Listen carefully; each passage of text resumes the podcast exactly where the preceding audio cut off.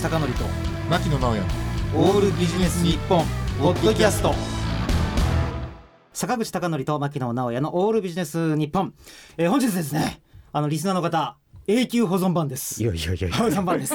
何をおっしゃいます？よ 映画ライターの吉弘正道さんです。よろしくお願いします。よろしくお願いします。お邪魔します。吉弘さんとはですね、はい。あの日本テレビのスッキリという番組で、うん。曜日違ったんですけど、曜日違ね。ってでかつね ごく稀にお会いしててそう、ご本当にごくまれです。それでうん。3月31日ですよ、あそう。2023年の最終日。なるほど最終日にそこね。まあ、日本テレビの,、はい。あの16階の喫煙所がありましたで そこでああ吉弘さんだと思って。スタジオの横のね。俺は話しかけなければいけない。と思っていやいやいやありが話しかけて、まあ、あるですね、うん。映画好きの有名人の話とかして、うん。はい。その人が1日うん。学生時代3本ぐらい映画見てたんですって話を吉弘さんにしたんです。よ、はい。そしたら吉弘さんが一言。はい。「甘えよ」と。いや、1日3本ぐらいで自慢するかと。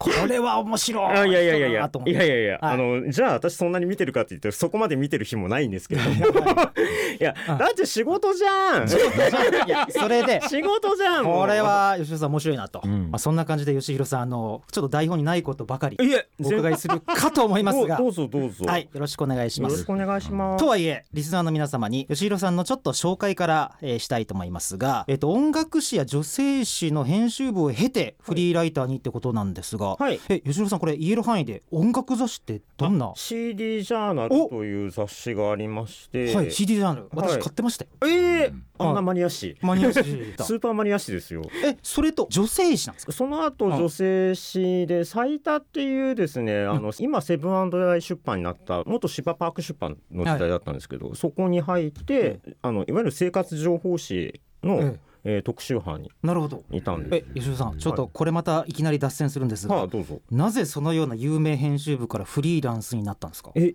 有名なの？それ。いやいやいや。俺知って知ってるぐらいだから。あ、はい。えーとぶっちゃけ言うと会社不振です。会社不信。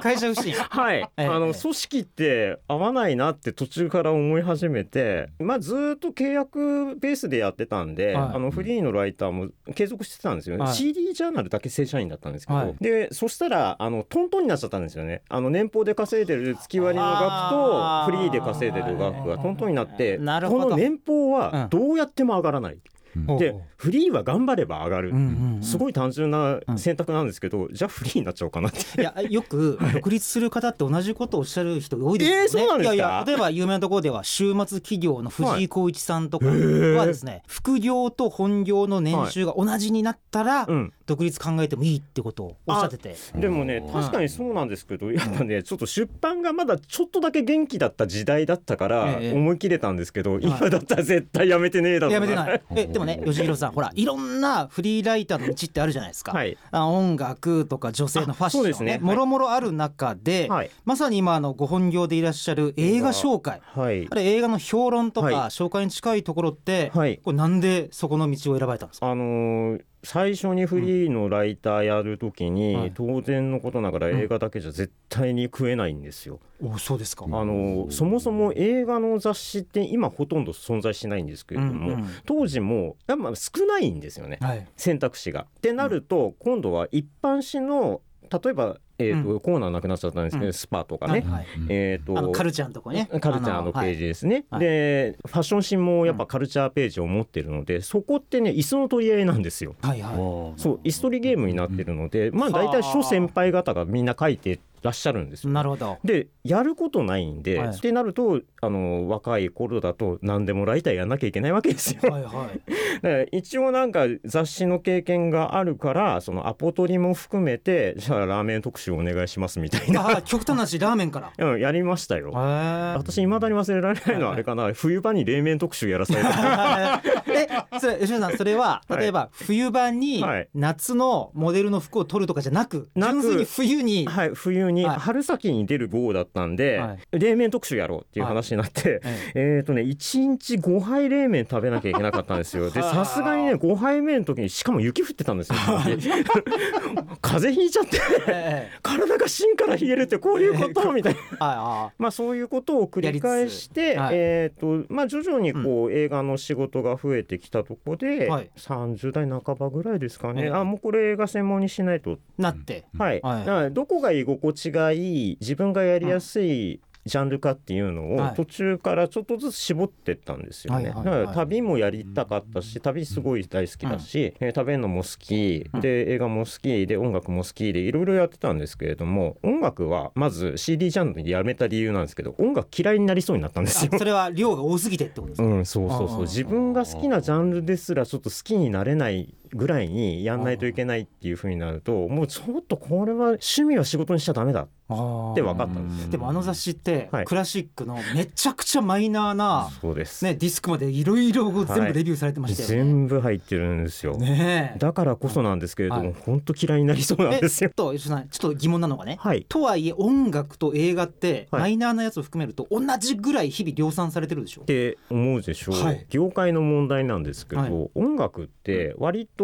ポピュラー音楽の業界は特になんですけど、ん臨時発売とか発売中止とかすごい日々行われるんですね。うんまあそれはアーティストさんの都合でやってるから仕方がないんです、映画ってものすごい年間スケジュールが綿密に立てられてるんですよ。はあ。もうマーケティングがもう完成してる業界なのでなるほど。仕事としてやるには非常にやりやすい。はあ。なんかスケジューリングが立てやすいってことめっちゃ立てやすいですだって大体こうサマーシーズンとかホリデーシーズンって言ったら絶対対策が来るし、はい。みたいな。間をつないでるのはこうこういう作品だっていうのが大体見えてくると、えこれは自分の予定も立てやすいと。えなるほどね音楽だとそうはいかないんですよ。なるほど。でいや吉田さんでもね、はあ。例えばまあ誰でもいいんですけども音楽だったら、はい。プログレってジャンルがあったら、はい。一つなんか書いたら、はい、もう蜂の巣を叩くそうつくようにもうお前このライター分かってないとか、はい、あの音を聞いたことないのかとかあるじゃないですか。もう本当に怖い怖い怖い。怖いじゃないですか。本当に怖い。俺ね本当に怖い。え映画も同じだと思うんですけど。映画も割とそうなんですけど、う私本当ね、まあこれ言っちゃうと本当叩く人出てきそうだから、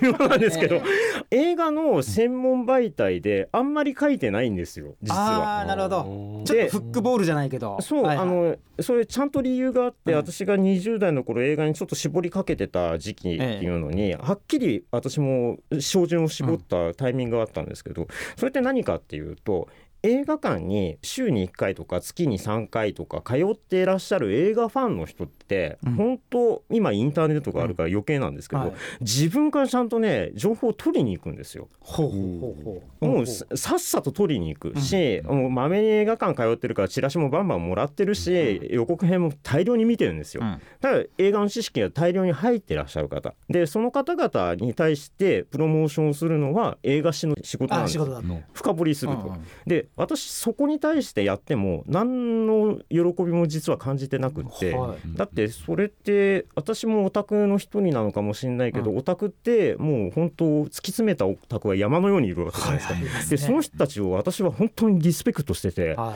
本当日がない一日同じジャンルをずっと見続ける人たちっていうのがいるわけですよ。はいはい。例えばホラーとかね、うんっていう風な人たちの知識にかなうわけがない。ないと、うん。はい。だったらそっちはそっちに任しておいた方が絶対に幸せなんですよ。うん。変な批評家とか評論家はい。が口に挟むよりも、もううちうちでもうどんどん盛り上がってください。はい。もう私が本当にやりたかったのはあのそれこそ私淀川長春先生のはい。テレビ放映とかを見て育った世代だからなんですけど映画館に全く行かない1年に1回1回行かないかみたいな人たちにどうやって映画館に足を運んでもらうかって言ったらうん。一般の媒体に載せるより他ないんですよ。うんうん。だからそっち行こうなるほど。確かにアカデミックな方向をずっと突き詰めるのと、はい。はい淀川さん先生の比はい。較すると、あの人って語らないことによって批評するとか。そうですね。ね、とでか相当文字起こししたものを読むと めちゃくちゃこの人まあ当たり前だけどすごい深読みしてるなってそうがあとね、ん。毒がすごい強い方なんですよ。うん。なんだけれどもパッと見のそのテレビ放映の時の解説とかは本ニコニコニコニコしたおじさんで分かりやすくでこっちに対してキャッチーなことを言ってくれる、でそのキャッチーなことが響くからこそその映画見たくなるし見た後で解説見ても分かりやすい。でそっちの方が絶対的にそのライト層に対しては響くわけですよ。で私はそっちをやりたいな、なるほど。ちょっと困ったことが今起きまして、はい。実は台本2行しか進んでおりません あせっかくだからえ吉野さん立ったと行こう立った。おいやいや吉野さんせっかくお越しいただいたんで、はい。リスナーのためにですね、はあ。これをちょっとぜひ語ってもらいたいと思いますので,、今回ですね映画ライターの吉弘さんに、はい。おすすめの映画というのをご紹介いただきたいんですが、はい。今日が8月の21日月曜日ですので、はい。ここからなんか2本ぐらいなんかご紹介いただきたいんですが、何かあれば。はい。やっぱシナロケやんないとね坂口さんだから、やっぱりやんないとダメじゃシないですか。ナロケは8月25日かはい、らですね、25日からが都内ですね。はい、あえーさん、えっ、と正式名称が、はい、あシーナロケツ鮎川誠はいロックと家族の絆というドキュメンタリーです。いい。はい。えー、とこれ実はその、えーとは8月の半ばぐらいから福岡地元福岡ではもう先行上映が始まってえっ、と確か鮎川さんが久留米で、で椎名さんは北九九州でしたね。はいはいはい。そうですそうです、えーなので福岡ではやってます、はい。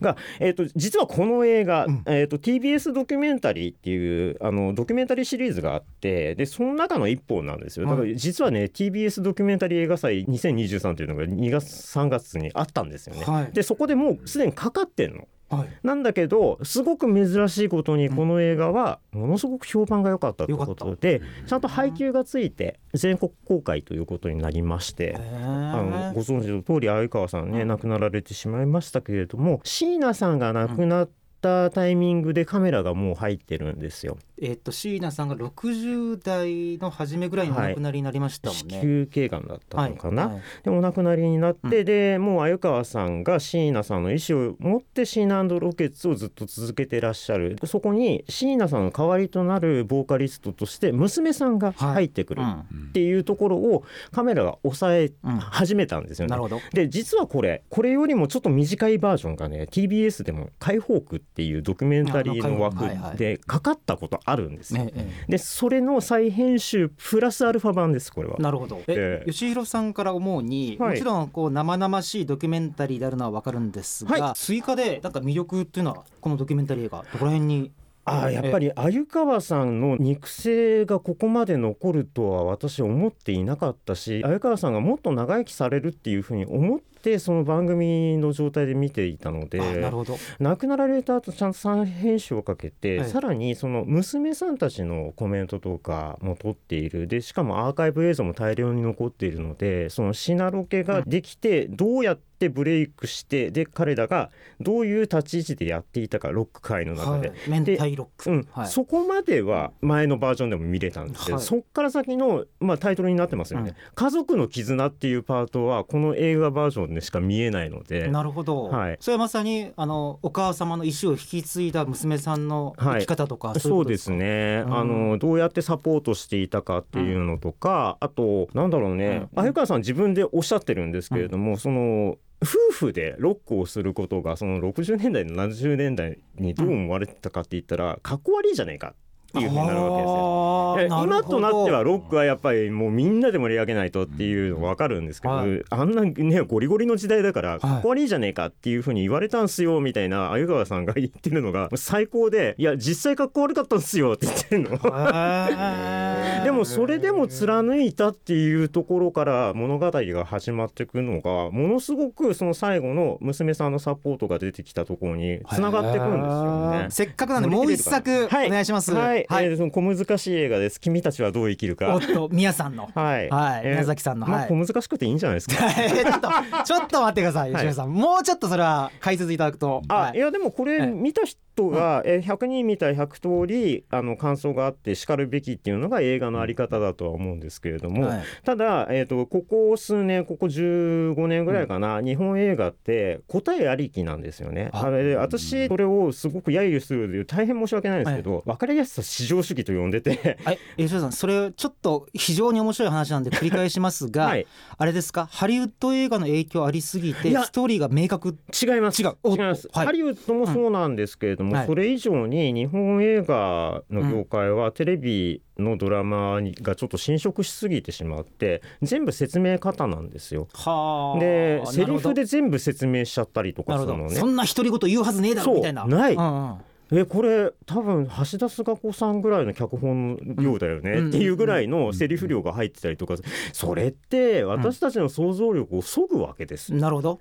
だから、えー、と答えがある映画をみんなで見たら「はあ面白かったね。あよかったね」でうん。終わっちゃうじゃないですか、はいはい。この映画そうじゃないのが私は素晴らしいと思っえて。て、っといわゆるテレビドラマってはい。なんか主婦の方あはいもちろん女性に限らず男性あも主婦の方がはい。いろんな掃除とかはい。食器洗いながらそもう耳だけでわかる。そうです。なので逆に想像力全くゼロでも。全くゼロで大丈夫。目離してても話つながってますもん、うんうん。でもこの映画は あのセリフ一つ一つが完全にポエムなので答えないんですよ。はいはい。でぶっちゃけ言うとその2月には実はもう完成してて、うん。関係者には試写をやっているんですけどその場で語った、うん。えー宮崎さんのコメントは「んいやすみませんねなんかわけわけわかんない映画だったでしょ、わけわかんなくていいんですよ」みたいなことを言っちゃったんだって。はいはい。っていうことはあ、わかんなくていいんじゃんって言って。うんだからそれぞれが受け止めたそれぞれが印象に残ったシーンを受け止めてでそれを持って帰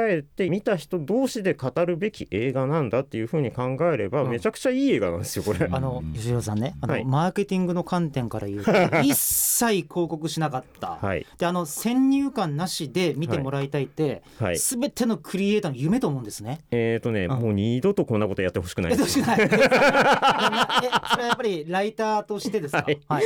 あの事前のプロモーションをしないとか、ん極力控える映画って今までもたくさんありました。あのスター・ウォーズシリーズなんてもう最たる例です。ギリギリまで。はい。ほんと完成版なんてあうんの公開日の朝とかしか見せてもらえなかったりとかええするんですよ。でもそれでもですよ予告編の映像だったりとかある程度のフッテージだったりとかある程度のあのスチール写真とかはもらえるんですよ。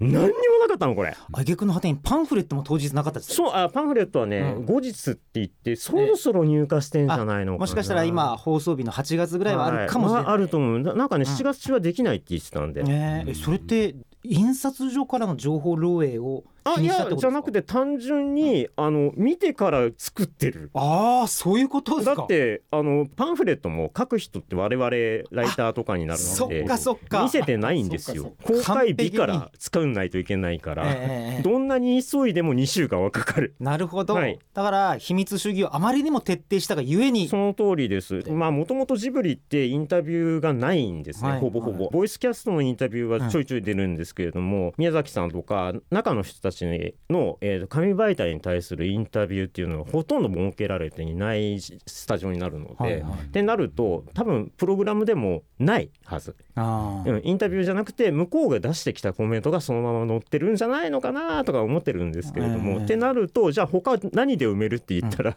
もうそれこそプロが見た表とあとはボイスキャストのコメント取り程度しかできないはずなんですだから、うん、だからそこまでベールに包まれていて、はい。見た人が100通りのこう解釈やってくれ、えもう。全然いいと思います。なるほど。私も最初に見た時そう思いました。ー面白いな。だって吉弘さんから今日はシーナロケッツ及川誠さんの「ロックと家族の絆」という、はい。ロックと家族を明確に描いたドキュメンタリーがあったかと思いきや、はい。君たちはどう生きるかという、ねわけわかんないわけわからないというか、100通りのこう解釈が可能なやつをですね、はいいいとあのご紹介いただきました。はい。やばい。じゃあちょっと来週はあの吉弘さん、僕もできるだけ横道にそれないようにあの MC したいと思います。本当に大丈夫なんですか？こんなので、はい。すいません。ということで今週のゲストは映画ライターの吉弘正道さんでした。来週もよろしくお願いします。はい。よろしくお願いいたします。ありがとうございます。